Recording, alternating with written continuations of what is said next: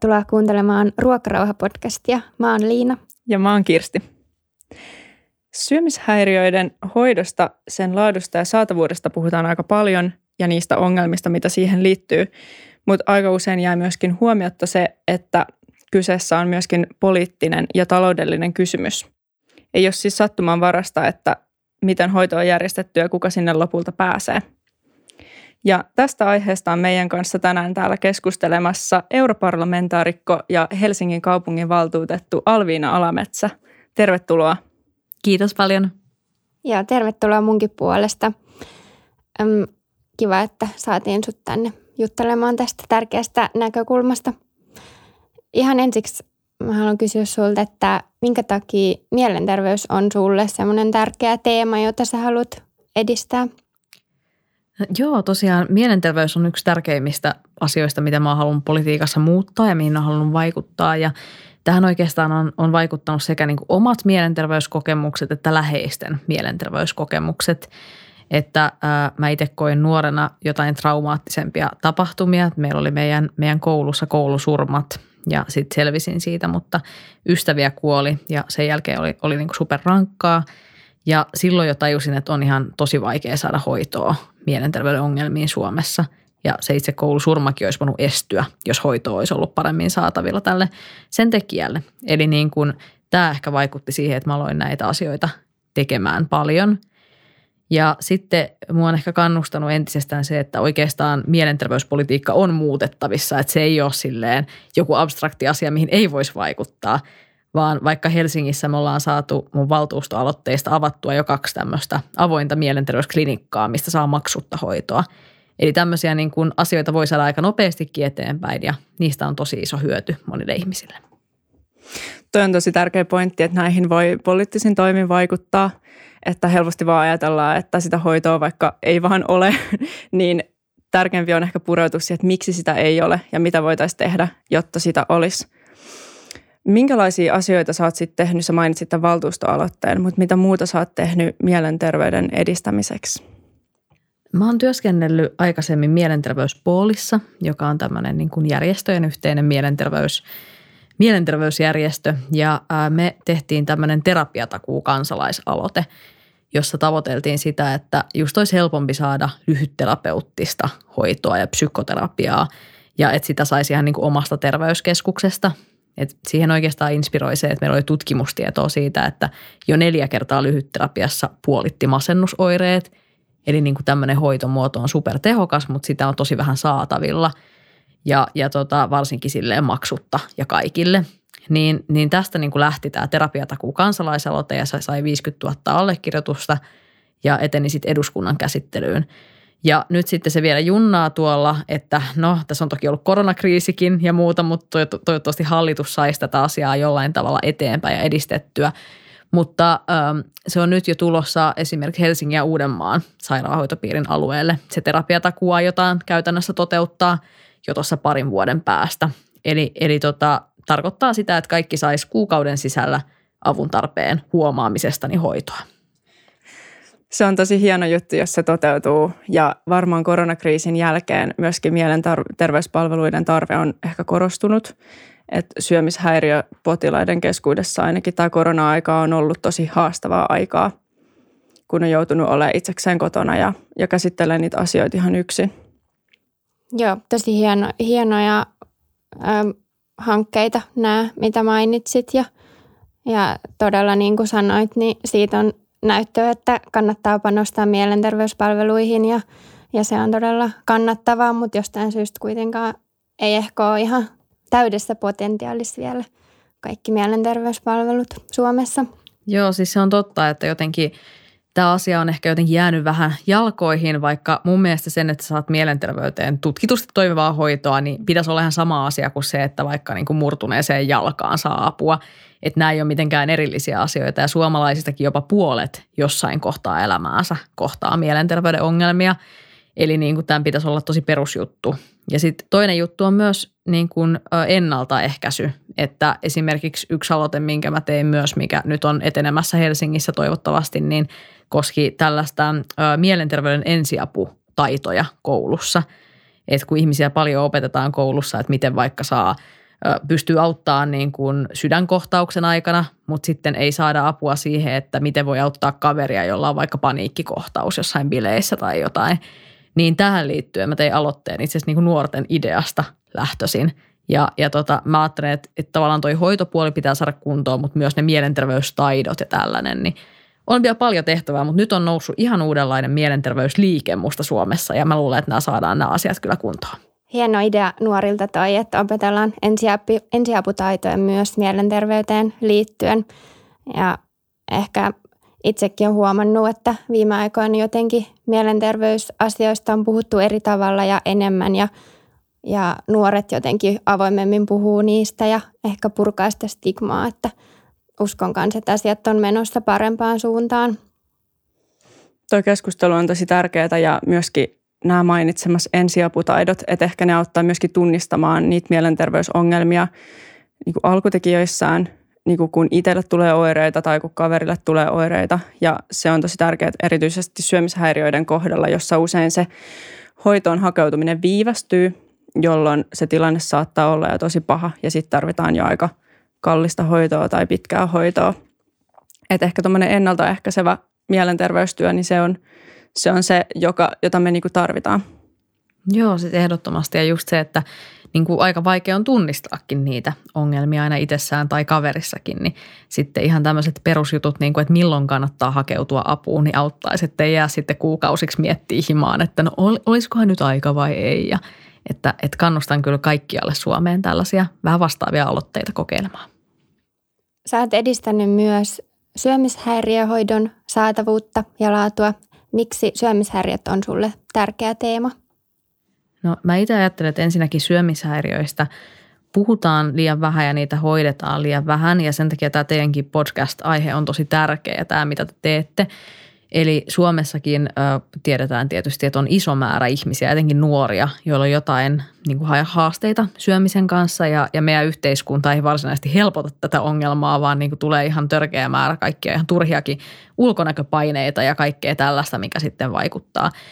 Ja sitten tässä on ehkä vähän sama kuin mielenterveyden ongelmissa, että syömishäiriöihin on, on niin kuin ollut aika vaikeakin saada hoitoa. Ja varsinkin se ennaltaehkäisy ei ole ollut mun mielestä ihan kunnossa ja niin kuin monesti myös nämä asiat voi kulkea vähän käsi kädessä. Että mulla on ainakin paljon ystäviä, joilla on kokemuksia niin kuin syömisen haasteiden kanssa. Että mun mielestä tämä on semmoinen, mihin myös politiikassa pitäisi tarttua paljon enemmän. Ja sitten kun toimin europarlamentaarikkona, niin ajattelen, että tämä ei ole vain Suomen juttu, vaan koko Euroopan tilanne. Ja sen takia just pitäisi esimerkiksi tutkia enemmän niitä syömishäiriöiden syitä ja hoitokeinoja ja oikeasti tehdä muutosta tähän asiaan tämänhetkisiä ongelmia syömishäiriöiden hoidossa on esimerkiksi isot alueelliset erot ja se, että henkilökunta joka paikassa ei ole yhtä niin kuin perehtynyt syömishäiriöihin ja se on aika sattumanvarasta, että kenen vastaanotolle sä päädyt ja tunnistaako hän, että mistä sun ongelmissa on kyse. Mitä haasteita sun mielestä Suomessa on muuten niin kuin näiden syömishäiriöiden hoidon kohdalla? Paljon, paljon haasteita, koska esimerkiksi ähm, mä perehdyin joihinkin tutkimuksiin siitä, että vaikkapa HUSin syömishäiriön poliklinikan mukaan äh, tai arviolta noin puolet syömishäiriöitä kokevista niin ei ole saanut niihin hoitoa. Eli on iso määrä ihmisiä, jotka ei tavallaan pääse sinne hoidon pariin. Ja sitten just toi, minkä sanoit, toi niinku alueellinen eriarvoisuus, että voi riippua tosi paljon siitä, että missä asut ja muuta, että niinku, saatko sitä hoitoa vai et. Ja sitten vaikka yksityisillä syömishäiriöklinikoilla, jos julkisille on hirveän pitkät jonot ja vaikea päästä, niin kuin onkin, niin yksityisillä klinikoilla se niin kuin hintahan voi olla ihan hurjaa, että yksi, yksi päivä siellä voi maksaa lähes 600 euroa. Että tämä on niin kuin ihmiselle ihan liian kallista. Ja sitten mä oon ymmärtänyt, että se on semmoinenkin ongelma, että – se niin kuin hoito, hoito ei aina ole ihan oikein orientoitua ja vaikka siellä perusterveydenhuollon tasolla ei aina ole niin kuin tietoa siitä, että miten sen hoidon pitäisi alkaa ja miten siinä pitäisi mennä. Että varmaan tässä tarvittaisiin ihan tosi paljon lisää koulutusta terveydenhuollon henkilökunnalle. Ja ehkä myös ihan siihen super ennaltaehkäisevään puoleen, eikä pelkästään siihen hoitoon. Että, että se, että esimerkiksi miten vaikka puhutaan syömisestä ja painosta niin kuin ihan perusterveyskeskuksessa – niin voi laukasta ihmisillä syömishäiriö.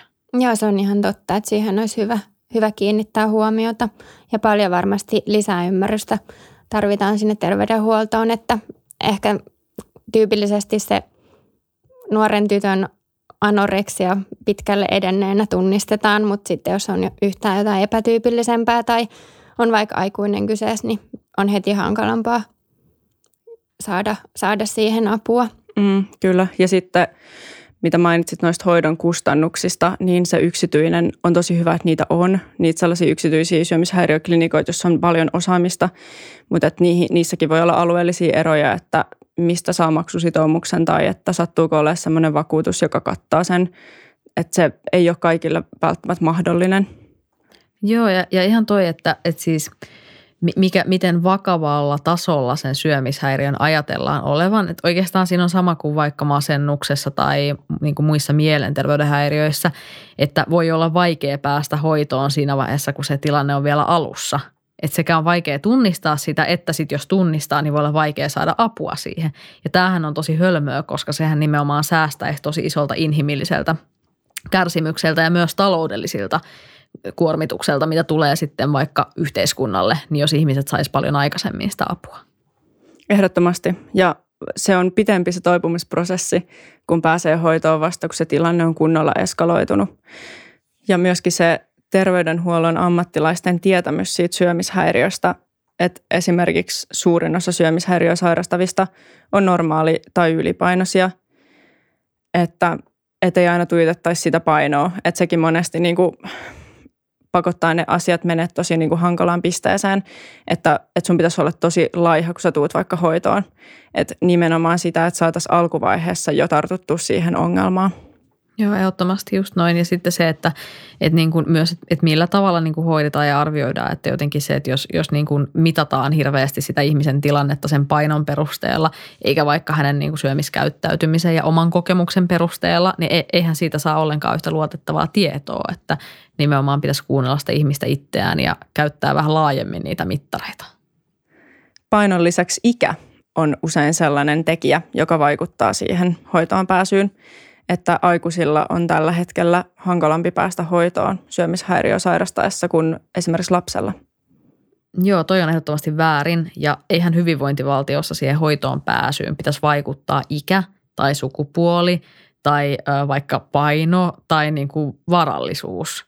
Ja syömishäiriöiden hoidossa nämä kaikki asiat niin kuin vaikuttaa siihen, että saat sä hoitoa vai et.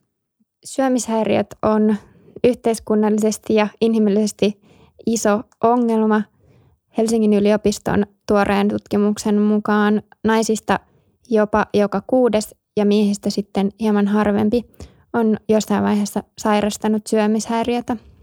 Alviina, onko sulla kokemuksia syömishäiriöstä?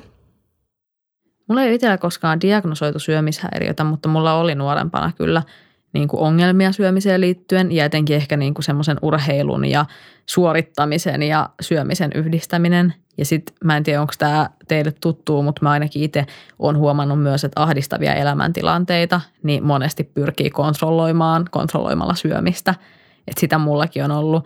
Ja mä ehkä tiedostin tosi paljon jälkikäteen vasta sitä, että millä tavalla niin kuin, se oli, miten pahaksi se tilanne silleen on mennyt. Että, että kun katsoo vaikka kuvia nuoruudesta, niin huomaa, että on ollut, ollut niin kuin oikeasti vähän heikko tilanne. Ja no nyt, nyt on itse niin kuin terve ja tällä tavalla, mutta – siis jotenkin tajuaa vaan sen, että miten vaikea on hahmottaa sitä syömishäiriötä. Ja sitten myös, että nämä on semmoisella tietyllä janalla, että jotenkin välttämättä se, että olisi ongelma, niin ei mene sinne, että ihminen tarvitsisi sairaalahoitoa. Mutta ihan sekin, että niinku pyörtyilee vaikka urheilun jälkeen tai aamuisin suihkussa, koska ei ole syönyt, niin ei ole niinku normaalia ja on, on siis niinku vaarallista. Ja tuommoisia merkkejä ainakin, jos itse olisi osannut lukea, niin olisi ehkä paremmin pystynyt niinku hakemaan myös apua tai niinku tavallaan korjaa sitä omaa syömistoimintaa paremmin. Mm, joo, monella on varmaan mielikuva syömishäiriöstä tosi tietynlainen, että, että pitää jotenkin ää, olla todella pahassa jamassa ennen kuin voi hakea apua. Että mm. olisi tärkeää, että ihmiset voi heti, jos yhtään huolettaa, niin hakea matalalla kynnyksellä jostain, jostain Jep. apua heti, kun huomaa mitään oireita tai huolestuu. Että ei tarvi odotella, että se tilanne pahenee. Monesti sitä ajattelee, että oma tilanne ei ole vielä niin paha – tai että, että, että jollain muulla on asiat huonommin ja sitten itse jättää hakematta apua. Miten sun mielestä sitä avun hakemisen kynnystä voisi madaltaa? Siinä on varmaan tosi, tosi monta tärkeää juttua, mutta tietysti just tämä, mitä me nyt tässä tehdään, että puhutaan siitä asiasta ja tuodaan sitä enemmän osaksi niin kuin semmoista normaalia asiaa, mihin voi hakea ja pitää hakea apua. Ja sitten ihan se, että sitä apua on saatavilla. Että jos on se fiilis, että koko ajan vie paikan joltain toiselta – jos hakeutuu vaikka syömishäiriöhoitoon tai vaikka mielenterveydenhoitoon, niin kyllähän se estää oikeasti varsinkin empaattista ihmistä helposti hakemasta apua, vaikka eihän se ole silleen, että veisi jonkun paikan. Hyvinvointivaltiossa kaikilla pitää olla se perusoikeus saada hyvää hoitoa, mutta sitten just se, että siitä on tullut se mielikuva, että on niin kuin koko ajan resurssipulaa ja kaikkea ja se niin kuin voi oikeasti estää avun hakemista. Ja kyllä musta sitten myös se ihan tieto ja tiedon tarjoaminen varsinkin sitten nuorille, koska – siitä jotenkin niin kuin voi, voi jo tulla sitä ennaltaehkäisyä, että tietää nuoresta asti, että mitkä on vaikka syömishäiriön merkit ja miten niitä voi niin kuin omalla kohdalla sitten käsitellä. Ja just kun miettii vaikka omaa kokemusta, niin, niin se, että vaikka jälkikäteen näkisi valokuvista, että ei hitto, että ei ole ollut kaikki hyvin, niin siinä hetkessä, että välttämättä sitä tajuu ja se niin kuin oireilu voi olla super erilaista eri ihmisillä. Ja just se, että vaikka niin kuin, en mä ainakaan ole tajunnut, että esimerkiksi se, että on väsynyt koko ajan tai että tulee niin kuin just tuota pyörtyylyä tai muuta, niin voi kertoa, että sulla on niin kuin ongelmia ja sä ansaitsisit saada niihin apua. Että se, että monipuolisteta sitä kuvaa niistä syömishäiriöistä, että mitä ne aiheuttaa, mitä niistä tulee ja myös se, että millaiset ihmiset voi kokea, koska ei ole pelkästään niin, että vaikka niin kuin teinitytöt kokisivat syömishäiriöitä, vaan ihan kaikki sukupuolet ja kaiken ikäiset voi niitä kokea. Tässä on käyty jotain haasteita nyt, mitä Suomessa on syömishäiriöiden hoidossa liittyen esimerkiksi siihen saatavuuteen. Tuleeko sulla Alvina mieleen jotain vahvuuksia, mitä täällä Suomessa on syömishäiriöiden hoidossa? No ehkä se, että kuitenkin meillä valtaosa niistä, jotka saa sitten hoitoa syömishäiriöön, niin parantuu. Ja sehän on tietysti niin kuin rohkaisevaa. Ja tämä on sama niin kuin mielenterveyden asioissa, että kun vaan saa niin kuin toimivaa hoitoa, niin oikeasti elämä voi muuttua. Ja sama pätee mielenterveyden haasteisiin, että, että moni saa sit sitä apua ja oikeasti toipuu saadessaan apua. Eli jotenkin tästäkin pitäisi puhua enemmän, että se ei ole mikään loputon suomista, ei koskaan pääse ulos, vaan se voi oikeasti niin kuin olla asia, mikä voi yllättävänkin niin kuin nopeasti sit tulla se toipumisen tie ja tälleen. Ja ehkä niin kuin, tosi tärkeä juttu on myös se, että Suomessa koko ajan opitaan lisää syömishäiriöistä ja täällä tehdään kuitenkin lisää tutkimusta. Sitä tarvitsisi paljon enemmän.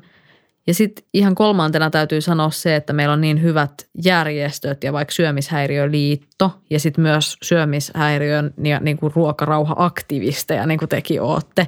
Eli niin kuin sillä tavallahan me lisätään sitä tietoisuutta ja sitten koko ajan myös luodaan vähän sitä poliittistakin painetta, että päättäjien pitää tehdä näille asioille myös, myös jotain.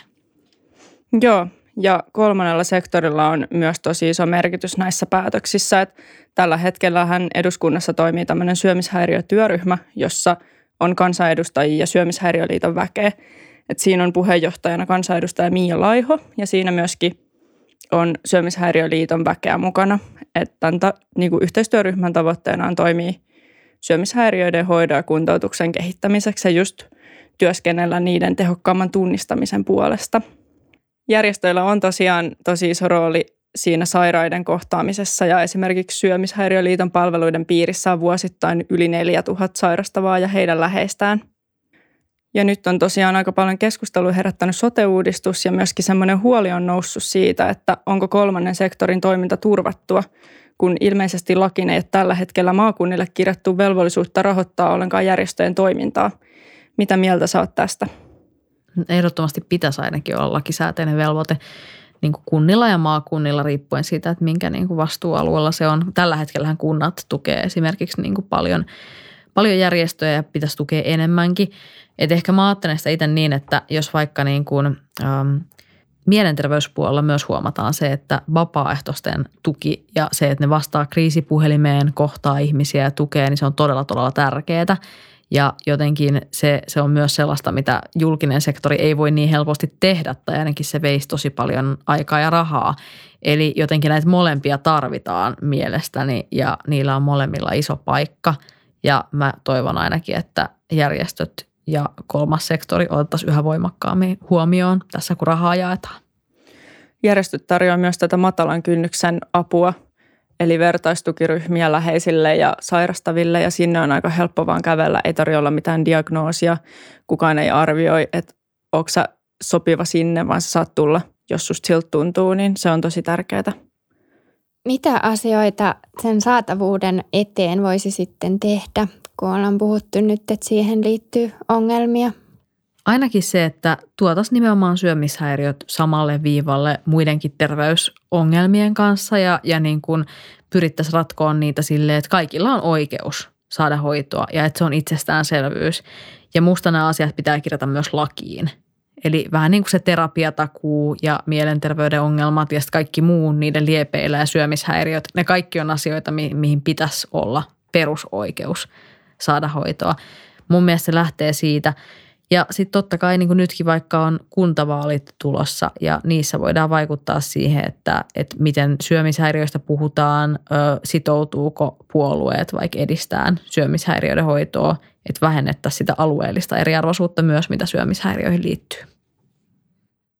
Maailmalla on myöskin testattu tällaisia erilaisia ennaltaehkäisymenetelmiä syömishäiriöiden ehkäisyyn ja esimerkiksi tällaisia ryhmiä, jossa ohjaajan tai opettajan kanssa oppilaat on saanut keskustella kehoon ja mediaan ja ruokaan liittyvistä asioista. Ja näiden on todettu olevan ihan suhteellisen tehokkaita preventiomenetelmiä, niin pitäisikö susta tällaisia ruohonjuuritason hommia olla enemmän? Ja mitä pitäisi tehdä, että tällainen yleistyisi esimerkiksi Suomen kouluissa? Ehdottomasti kaikki siis muutenkin tutkitusti toimivat tavat ehkä ennaltaehkäistä syömishäiriöitä ja mielenterveysjuttuja, niin ne kaikki musta kannattaa ottaa käyttöön. Ja niin kun se, se olisi tosi tärkeää kokeilla myös ja tutkia lisää. Ja kouluissa todella on se oikea paikka mun mielestä myös vaikuttaa näihin asioihin, koska kouluissa kuitenkin melkein kaikki käy vaikka peruskoulun ja sitten se on niin tapa tavoittaa nuoria. Et sen takia vaikka tämä mielenterveyden ensiaputaitojen koulutus, mikä nyt sitten meillä Helsingissä olisi mun aloitteesta tulossa toivottavasti nyt ysiluokkalaisille, niin sen, sen yhteyteen tai tämmöisen, tämmöisen niin kuin kanssa voisi mun mielestä ihan hyvin oikeasti käsitellä tosi kattavasti myös näitä syömiskysymyksiä ja kehonkuvan asioita, koska ne liittyy nuoriin tosi, tosi vahvasti ja niin kuin nuorten elämässä on paljon sitä. Ja sitten muutenkin puhuu yleisesti tästä median roolista ja somen roolista.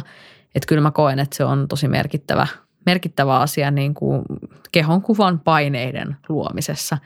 Ja onko tämäkin niin kuin asia, miten voidaan poliittisesti tehdä jotain – jos ei, niin ainakin se, että, että niin kuin annetaan ihmisille infoa ja tilaa keskustella siitä, että just tämä kuvamanipulaatiot ja muut vaikka on tosi yleisiä, ja just se, että ei kannustettaisi toisiamme semmoiseen niin epäterveeseen tapaan ajatella omasta kehosta tai muiden kehoista. Varsinkin tälleen joulun ja uuden vuoden jälkeen hän lisääntyy tosi paljon mediassakin tämmöinen puhe siitä, että miten nyt pitää tehdä vaikka mitä elämänmuutoksia ja syynätään painoa ja tällaista. Ja siis sehän on ihan sairasta, että eihän niin kuin tällaista, tällaista viestintää pitäisi enää nykypäivänä olla, vaan huomioida se oikeasti, että – niin kuin isolle osalle ihmisistä jotkut niin kuin joulun jälkeiset laihdutusvinkit ei ole mikään semmoinen hauska kepeä juttu, vaan aiheuttaa ihan valtavaa ahdistusta ja ylipäänsä se ajatus siitä, että meidän pitää mahtua johonkin muottiin, niin on semmoinen, mikä todellakin pitäisi mediassa murtaa. On tärkeää kyllä peräänkuuluttaa myös just median vastuuta ja toi kuvamanipulaatio, mitä mainitsit – mitä mieltä saat siitä, että tällaisissa manipuloiduissa kuvissa lukisi esimerkiksi, että kuva on manipuloitu? Voisiko se tuoda nuorille realistisemman käsityksen siitä, että mitä kuvastoa he esim. somessa näkee? Mun mielestä toi voisi olla ihan hyvä ratkaisu.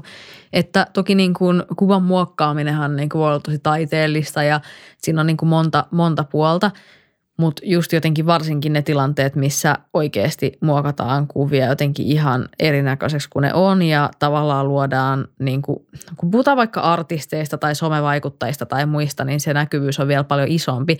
Ja sitten jos sieltä nähdään vaan sellaisia manipuloituja kuvia, missä joku vyötärö on vaikka tehty niin kuin ihan todella pieneksi, eihän se vastaa todellisuutta. Ja tämä kaikki oikeasti kannustaa ihmisiä vähän väärään suuntaan tai ehkä niin kuin jotenkin altistaa syömishäiriön riskille myös. Että kyllä tässä tarvitsisi vastuullisuutta ja mitä ikinä keinoja keksitään, niin niistä kannattaa mun mielestä keskustella. Tavallaan aika pienilläkin asioilla voisi saada valtavia muutoksia aikaan, just että pystyisi tavoittamaan nuoria siellä koulussa ja, ja auttaa heitä ymmärtämään paremmin näitä haasteita ja tulkitsemaan mediaa kriittisemmin.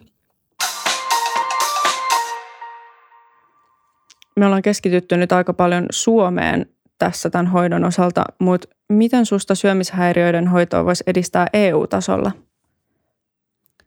Ehdottomasti pitäisi edistää EU-tasolla, koska tällä hetkellä se hoidon saatavuus ja sen laatu, niin se on tosi erilaista ympäri Eurooppaa. Ja ö, syömishäiriöt on kuitenkin tosi yleisiä EUn alueella. Ja tästä tarvittaisiin mun mielestä paljon enemmän sitä tutkimusta. Esimerkiksi EU rahoittaa – vaikka syövän tutkimusta ja muita tärkeitä asioita, mutta mielenterveyttä tai syömishäiriöpuolta ja niiden tutkimusta ja hoitoa rahoitetaan tosi vähän. Eli tähän ihan selkeästi semmoista, semmoista painotusta ja tiedon keruuta siitä, että mikä on syömishäiriöiden tilanne EU:ssa. Että jotenkin meillä on puhuttu just tämmöistä selkäsairauksista ja muusta niin kuin eurooppalaisina kansansairauksina, mutta oikeasti tätä kuvaa pitäisi monipuolistaa aika paljon just sinne mielen ja kehon puolelle. Ja kyllä mä ajattelen, että niistä hyvistä onnistumista kannattaa myös sitten tehdä yhteistyötä. Eli mikä on toiminut sitten vaikka niiden syömishäiriöiden ennaltaehkäisyyn, niin niitä käytäntöjä jakaa sitten muuallekin. Eli kyllä tämä on niin kuin iso haaste, mikä kannattaa mun mielestä tunnistaa sitten EU-ssa, että, että tämmöinen asia on olemassa ja siihen on ollut ihan liian vähän toimenpiteitä. Ja sitten toinen, mikä liittyy myös syömishäiriöön, on tämä EUn mielenterveysstrategia, josta mä oon puhunut paljon, että EUlle pitäisi saada sellainen, että tarkasteltaisiin monilta osa-alueilta, että mitä EU voi tehdä mielenterveyden edistämiseksi EUssa. Onko sä huomannut jotain eroa, kun sä oot työskennellyt Suomen ja EUn tasolla mielenterveysteemojen kanssa, niin ootko huomannut jotain eroa siinä suhtautumisessa vaikka mielenterveysongelmiin? Olen huomannut aika paljonkin eroja, että esimerkiksi kun mä puhuin mun meppikollegoille tästä mielenterveyskoalitiosta, missä mä oon yhtenä puheenjohtajista ja sen toiminnasta ja tultiin jutelleeksi vähän tästä terapiatakuukampanjasta ja näistä asioista Suomessa – niin, niin tota, hän vaan sanoi sitä, että ihan tosi hieno juttu, mutta ei hän, hänen maassa ei kyllä ole mielenterveyden ongelmia. Että Suomessa varmaan onkin sitten, ja teillä on pimeätäkin siellä ja kaikkea. Ja sitten oli vähän se, että no niin, no kyllä me tutkimuksesta tiedetään, että kaikkialla EU:ssa on mielenterveyden ongelmia. Ja oikeastaan tästä tuli mieleen semmoinen juttu, mistä aika vähän puhutaan, että kun EU haluaa edistää varsinkin nuorten liikkuvuutta ja erasmusvaihtoa ja muuta – niin mä oon miettinyt monesti, että yksi syy, mikä voi estää ihmisiä lähtemästä vaihtoon, niin voi oikeasti kyllä kans olla se, että ei voi tietää saako hoitoa, terveydenhoitoa niihin omiin ongelmiin siellä toisessa maassa. Ja tätä on musta huomioitu tosi vähän EU:ssa että ollaan ajateltu, että no tehdään vaan mahdollisimman helppoa sitä vaihtoon hakemisesta niin kuin korkeakoulun kautta vaikka, eikä niinkään sosioekonomisia juttuja, taloutta tai vaikka mielenterveyttä. Että jos vaikka sulla on syömishäiriössä niin kuin toimiva terapeutti tai hoitokontakti Suomessa tai masennuksessa tai missä vaan muussa, niin, niin, niin miten taataan, että saisit niin kuin sitä tukea sitten myös siellä vaihdon aikana, koska stressaavissa elämäntilanteissakin nämä asiat voi tavallaan pahentua. Eli kyllä tämä liittyy EU-hun tosi monella tavalla ja myös sen liikkuvuuden ja EUn yhtenäisyyden edistämiseen. Joo, syömishäiriöt toimii usein reaktiona just stressaaviin tilanteisiin ja jos ajatellaan, että nuori muuttaa toiseen maahan vaihtoon tai, tai opiskelemaan, niin kyllähän se on taas uusi stressaava tilanne ja on tosi tärkeää, että se hoito jatkuu, jatkuu hyvänä ja sä tiedät, että sä saat laadukasta hoitoa. Musta on erittäin tärkeää ottaa huomioon. Sä oot päässyt hienoon asemaan, että voit vaikuttaa tärkeisiin asioihin. Mitä sä sanoisit tämmöiselle tavalliselle kansalaiselle, että mitä, mitä he voi tehdä edistääkseen mielenterveys- ja syömishäiriöasiaa Suomessa? Tosi tärkeä kysymys ja, ja mehän voidaan kaikki tehdä näiden asioiden eteen enemmän tai vähemmän, että ainakin lähipiirissä puhuu, puhuu niistä asioista ja edistää semmoista hyväksyvää ja positiivista ilmapiiriä ja sitä, että kannustettaisiin ja jotenkin tuettaisiin toisiamme, eikä ainakaan vahvistettaisi mitään niin kuin stigmaa tai sellaista jotenkin turhaa häpeää, mitä liittyy mielenterveys- tai syömisasioihin. Että jotenkin opittaisiin kohtelemaan toisiamme näissä hyvin ja huomioimaan niin toisten taustat ja muuta. Mutta sitten totta kai ihan niin kuin se politiikkaa vaikuttaminen, että jos huomaa vaikka, että omalla alueella ei ole mielenterveyden hoitoa tai syömishäiriöiden hoitoa kunnolla, niin vaikka se ei koskisi itseä – niin että et niin kuin silti olisi yhteydessä päättäjiin ja niin kuin vaatisi sitä. Koska aina ne ihmiset, jotka tarvii sitä apua, niin ei jaksa itse tehdä sen eteen niin kuin töitä. Eli että niin kuin me toimittaisiin niin kuin myös syömishäiriöitä tai mielenterveyden häiriöitä kokevia liittolaisena siinä tilanteessa, jos itse vaikka ei niitä koe. Olisi musta tosi tärkeää.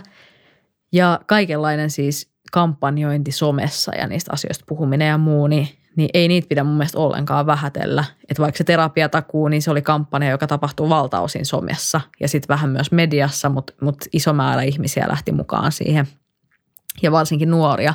Että tällaisia osallistumisen tapoja ei tarvitse vähätellä ollenkaan mun mielestä.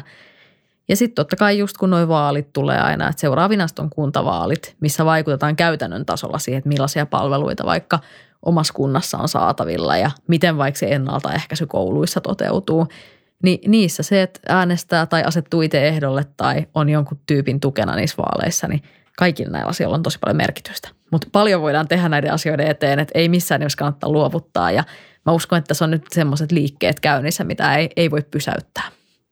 Joo, tosi hyviä, hyviä vinkkejä ja erityisesti toi, mitä sanoit, että jotenkin vähän muuttaa sitä keskustelukulttuuria ja puhuu avoimesti ja sitä kautta vähentää stigmaa, niin mä ajattelen, että se on tosi tärkeä. Ja se on myös semmoinen, mitä nuoret yhä enemmän tekee, mikä on tosi hienoa. Tuohon voisi vielä lisätä, että jos on aikaa ja halua, niin järjestötoimintaan voi hakeutua mukaan, että on paljon alueellisia mielenterveysyhdistyksiä ja esimerkiksi syömishäiriöliitto ja sen alueen yhdistykset, niin sinne vaan vapaaehtoishommiin ja tekemään jotain, mitä vaan pystyy ja haluaa. Joo, ja just toi, että jos vaikka itse on terveydenhoitoalallakin, niin että perehtyisi vähän niiden järjestöjen juttuihin ja vaikka Syömishäiriöliitto tekee tosi hyviä kampanjoita ja just käypähoitosuosituksen suositusta ja tällaista, mitä pitäisi viedä eteenpäin, niin että moni meistä voi niin kuin omassa ammatissaankin vaikuttaa tai vinkkaa kollegoille myös, että on tärkeä asia. Kyllä. Ja ehkä itsensä kouluttaminen myöskin tuossa mielessä, että kaikki hakisi vähän tietoa ja tietäisi enemmän, niin helpottaisi myöskin ehkä sitä stigman, stigman purkua näiden asioiden ympäriltä.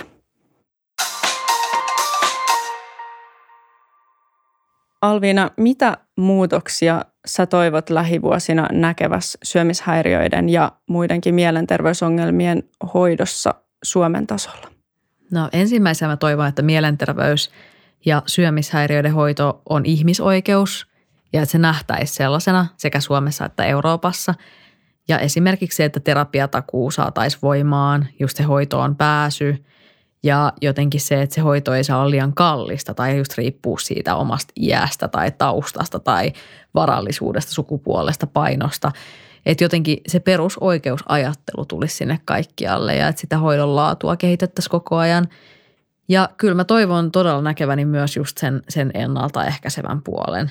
Että tässäkin on tullut tosi hyviä ideoita siitä, että miten jo koulusta asti voi – teidän mielestä niin kuin ennaltaehkäistä syömishäiriöitä ja lisää sellaista positiivista ruokarauhaa ja suhtautumista siihen kehoon, niin, niin nämä kaikki on tosi tärkeitä ja niissä pitää kuunnella just asiantuntijoita ja kokemusasiantuntijoita, että miten näitä juttuja viedään eteenpäin.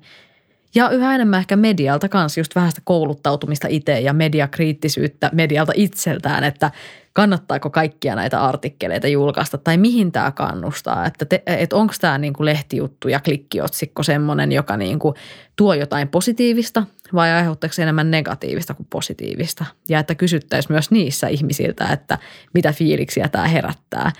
Että jotenkin osattaisiin välttää sellaiset ihan turhaan niin kuin traumaa aiheuttavat tai jotenkin, jotenkin tosi negatiiviset jutut ja tavat puhua – et näissä on kyllä tosi paljon kehitettävää, mutta, mutta kyllä mä uskon, että näille voidaan paljonkin tehdä, kun, kun vaan tehdään kovasti töitä sen eteen. Me kysyttiin meidän Instagram-seuraajilta, että olisiko heillä jotain kysyttävää sulle. Ja me saatiin tämmöinen kysymys, että miksi syömishäiriöitä yhä vähätellään? Onko sulla tähän jotain ajatuksia?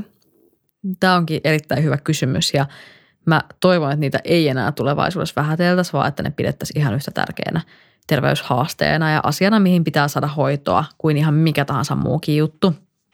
Mutta kyllä mä vähän mietin, niin kuin, ehkä mä ajattelen näitä asioita aika paljon sillain feminismin näkökulmasta ja, ja sitten mielenterveyden asioita vaikka on pidetty jotenkin semmoisena juttuna, mistä ei puhuta tai mitä ei oteta niin vakavasti.